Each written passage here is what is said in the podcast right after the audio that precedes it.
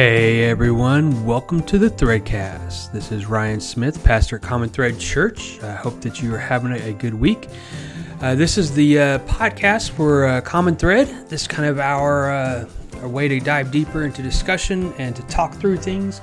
We are in our special Advent series um, leading up to Christmas and just kind of challenging each other to be stronger and think more what it means to prepare in the waiting. And so we're in our second week of Advent. Uh, yesterday was so, so, so good. Um, Steph and Jake started us off with the lighting of the candles, sharing uh, some thoughts there. And then we got to hear from Connie and Deb. Man, both powerful, powerful messages, stuff to think about.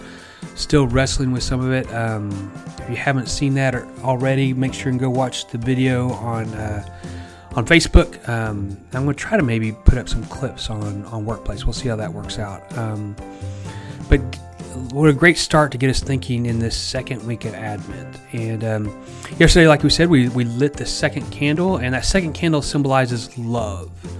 Um, it's also known as the Bethlehem candle, um, and it represents Mary and Joseph and the love that they have. And so we're going to be continuing our conversation about love, um, but in our unique way through Common Thread, where we're diving into the women of Advent. Um, and so we hope that this kind of gets you thinking through this. Um, I do want to say this at the beginning. Um, kind of said this last week, but uh, this one, this conversation as well, involves some adult concepts and and um, language. And so, uh, if you got kids listening, just beware of that as we dive into this. So, Advent opens our eyes to the ways in which God's love is bigger than we could possibly have imagined. How else can we make sense of God's birth as one of us, joining us in our own broken world in order to save it? In the family tree of Jesus, uh, we find in Matthew the name Rahab, which points, I think, to this reality. So, in her story, we see God's love pushing past the usual boundaries to embrace even Israel's enemies. Um, the story opens in Joshua chapter 2 with the people encamped, the people of Israel encamped at a place called Shittim. This is in Joshua chapter 2, verse 1. Now, Shittim is an important place. In Numbers 25, um, an old, a book in the Old Testament, um, it tells us that the Israelites, um, they while they were at Shittim before, the people of Israel made themselves impure by having illicit sex with Moabite women in Numbers 25 1. Now, the word for illicit sex here is closely re- related to the Hebrew word for prostitute or prostitution. And the story eventually ended with the Israelite idolatry and divine wrath happening. So, the mention of Shittim in Joshua 2 hints that something bad is laying on the horizon, right? Um, some some readers might get deja vu feeling, uh, especially when the men Joshua sends to investigate Jericho just so happened to end up in the house of a prostitute of all people, right? So here we go even further. Even the prostitute's name, Rahab, may have invoked provocative images and urges. Um, the word Rahab means wide, broad, or open. So in Hebrew, the verb means to open, which may have carried some sexual connotations, if you can imagine. In a Ugaritic, um, U G A R I T I C, which is a related language, Rahab can refer to female sexual organs. And in the Babylonian Talmud, which um, a later Jewish body of literature, says that the very mention of Rahab's name could cause the speaker sexual arousal. So at the mention of Rahab's name, men gathered around a military campfire might have smirked as if a smutty anecdote were about to be shared. In other words, the spies from Joshua find themselves in a sex saturated joke.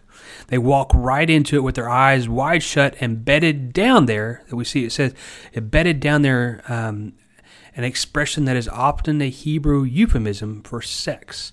So remember, um, as we talk through this, um, sometimes what, we forget to do when we read Scripture, we, we, we make it spiritual, we make it clean, we make it um, almost un, unhuman, if we will. But if we're going to read into Scripture the way we're supposed to and, and, to truly get what it means, we have to recognize that there's human emotions, real human people involved with this. And so uh, I want us to, to keep that in mind as we keep going, going forward. So, two unnamed soldiers find themselves in the home of a prostitute um, doesn't stretch kind of the imagination if you really think about it. It becomes worse when we recognize that they know of Jericho's um, impending conquest. Rahab is one of the enemies the Israelites are about to destroy. So these soldiers then intend to use her and then probably throw her away with the rest of Jericho when they conquer it. Um, they hardly this hardly represents godliness or moral purity, right? Um, the symbolism of the Israelites encamping at Shittim proves quite appropriate here. Yet, in contrast to these two foolish soldiers of whom we should expect so much more, the Gentile prostitute Rahab, like Tamar, proves more righteous than her male Israelite counterparts. Now, you'll you'll hear other conversations about um, you know why they went to this house. It probably been easiest to get to, and that's probably true. And, and sometimes we do that to kind of whitewash um, the story. But we have to recognize that as soon as the two men leave the safe encampment, they go straight to a prostitute's house. So, in fact, because her exceeding righteousness, which the narrator will soon reveal, many interpreters through the centuries have questioned whether or not Rahab really worked as a prostitute. Again, whitewashing their story, they've spoken of Rahab as a landlord, an innkeeper, or a simple businesswoman in charge of imports or exports or whatever it might be. And they think, you know, surely God would not use a prostitute, right? Uh, I'm going to say wrong. Um, the crux of the plot lies precisely in setting up the contrast between these men from a holy people and this woman whose profess- profession suggests she is immoral. Rahab has three strikes against her. First, she is Canaanite. Second, she is a female. And third, she is a prostitute. In a patriarchal, pro Israelite worldview that prized sexual morality, Rahab was the ultimate the ultimate outsider. Nevertheless, herein we may see something about the character of God. Let's say that no woman, even back then, no woman chooses the pre- profession of prostitution because she enjoys it. No little girl grows up wanting to sell her body. No mommy or daddy wants that wants this for their child.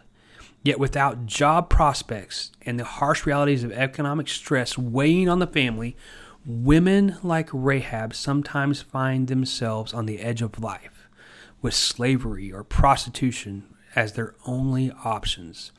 If that is the assumption of the story's author and audience, then Rahab's role as prostitute may actually foster sympathy for her. The ultimate outsider receives God's sympathy even if she did not receive the sympathy of the two male spies. That's huge because this is this story is all about how God is acting. The rest of the story bears that out, and even Rahab finds a place among the chosen people of God. So. Um, there's kind of a comedic awkwardness of this situation. So, two spies who begin their mission by going straight to a prostitute's house continues to escalate when someone tells the king of Jericho about them. So the king sends his messengers to Rahab's house to find the spies, but Rahab has already hidden them on her roof.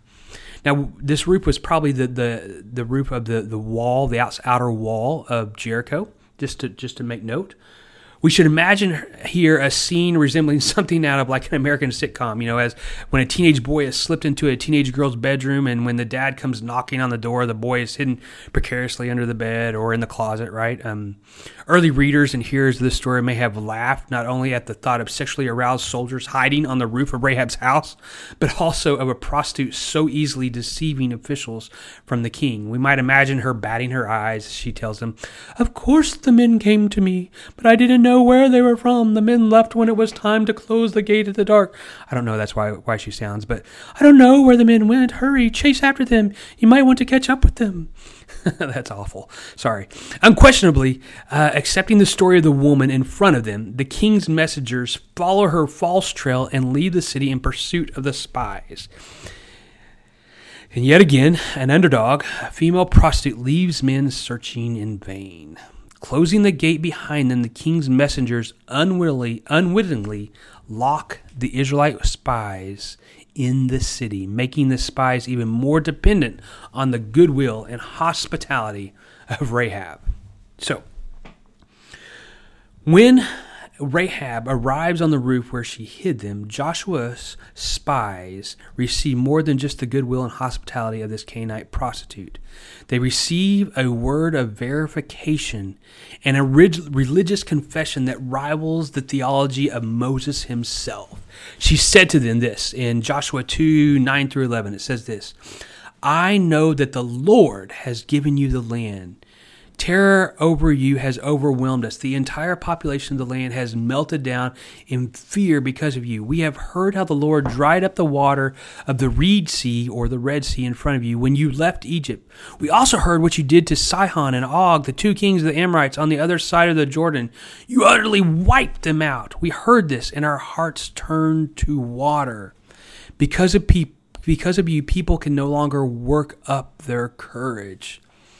And then she says, This is because the Lord your God is God in heaven above and on earth below. This confession of a Canaanite prostitute, not the Israelite spies, is the central, most significant religious assertion of this entire story. If not the entire book of Joshua. These words come from the mouth of the unexpected source. God chooses to encourage God's people through the mouth of a morally and religiously suspect woman. This tells us not only the degree to which God is committed to Israel, but also that God has good purposes for the Canaanites too. So, from the mouth of a Canaanite prostitute, we receive arguably the best theology of the entire book of Joshua. From her, we receive the confirmation that God has given Israel this land. Despite Israel's doubt, that's the reason why they sent the spies in, is because they didn't believe God. So from her, we hear the confirmation that God intends to bring this plan about through God's own power and sovereignty, sovereignty, not merely Israel's military might from her, a prostitute, a member of a polytheistic culture, we hear the affirmation that the one God of Israel truly exercises authority in heaven, above, and on earth below. That is over all spheres of existence. Man, what a powerful statement. So, a fair amount of irony hangs in the air here when these theological affirmations from top to bottom do not come from the Israelite spies or even from Joshua, but from the mouth of a woman, the mouth of a Canaanite, the mouth of a prostitute. Still, Rahab does not stop with mere theological affirmations designed to boost the spies' confidence. So, from her confession, she then makes an ethical request. Now, this is what she says Now I have been loyal to you, so pledge to me by the Lord that you in turn will deal loyally with my family. Give me a sign of good faith. Spare the lives of my father, mother, brothers, and sisters, along with everything they own. Rescue us from death. So the foundation of this appeal has two components. First, she appeals to them by the Lord bringing God's name into the mix. She asked the Israelite spies to act in accordance with the, the revealed character of their God, a God who has throughout history shown a preferential option for the powerless. Second, Rahab grounds the appeal in her own act of hospitality, counting on an ancient Near Eastern ethic that places high value on hospitality. By that standard, the spies should act like family toward her because she has acted like family toward them. Usually, such a request for family like protection can, can be made only between actual family or members of the same tribe. But as a woman who has shown herself theologically astute and pragmatically valuable, she believes the boldness of this treat me like family request has warrant. The spies know theological problems are abound with this request, okay? To make such an agreement with the one to make such an agreement with the one of the Canaanites violates the clear rules Moses gave Israel not to make covenants with the people of the land because it will become a dangerous trap for you. So, in short, Rahab's request not only violates the law of God, which serves as the basis of Israel's claim to the land, but it also invites all kinds of moral and religious chaos. Nevertheless, despite these serious concerns, the spies have no firm footing for negotiation, whether they respect her theology or not, whether they appreciate her protection or not. As long as they find themselves hiding in her house on her roof, they must live by her rules. As one scholar writes, on her rooftop, beneath a pile of flax, in a place where their movement might be detected by Rahab's neighbors, the spies are at Rahab's mercy. So predictably, then they give in to the one option they have and enter into this agreement, this covenant with Rahab. They say, We swear by our own lives to secure, to secure yours. If you don't reveal our mission, we will deal loyally and faithfully when the Lord gives us the land. So, protecting Rahab with their promise of protection in place, Rahab reveals the escape route to the Israelite spies. Her house, built literally within the protective walls of the city, has window access to the outside world.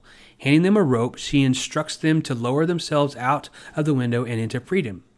Only then, once they know how to escape, I want you to hear this. Only then, once they know how to escape, do the spies try to turn the tables on her a bit showing their true character, once again contrasted with Rahab's, they make it seem as if she's forced them into this promise they just made. Speaking of in 217, this pledge you made us swear.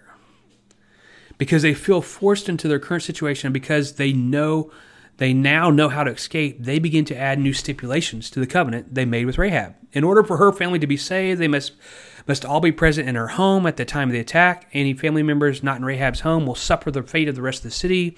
The spies also ask Rahab to tie a red cord outside her window on the day of the attack. Now, these seem like um, legit responses, but again, um, they're kind of taking um, their own lead here. Now, Jewish tradition has often connected this cord with the blood placed on the doorpost on the night of the angel of death passed over Egypt uh, specifically paralleling that blood's protective quality. If this connection has merit, the narrator echoes the Passover story in describing the rescue of a Canaanite family. This again speaks boldly about the character of God. So the God of Israel is not concerned only with rescuing Israel, rather, God's intention lies in rescuing all of creation, all the nations of the earth. God invites all the peoples of the earth from Jerusalem to Jericho to participate in the salvation that so many have thought restricted to one people, Israel. So God's ultimate intention, even for the Canaanites, does not lie in destruction, but in Exodus like liberation. So, tying the red cord to her window, Rahab agrees to the stipulations of the spies.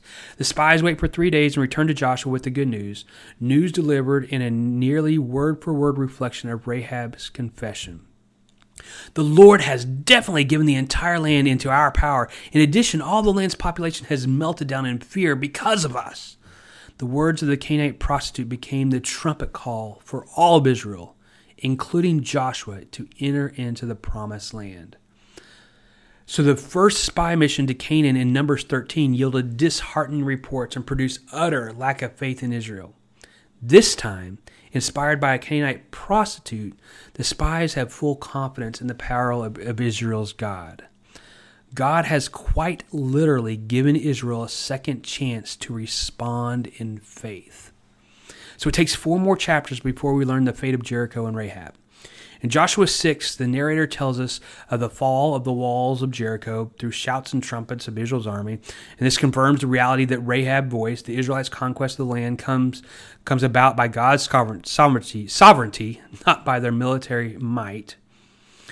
We also learn that the Israelites destroyed every single person in the city, but we also find that Joshua and the Israelites maintained the agreement with Rahab, protecting her and her family. Despite Moses' laws prohibiting the protection of Canaanite life during entrance into the land, Israel has reciprocated Rahab's hospitality towards the spies. And so we read in Joshua 6:25 that Rahab's family still lives among Israel today. So in the inclusion of Rahab and her family, we see that God's ultimate desire is not exclusion, but embrace, not rejection, but reception, not destruction, but liberation.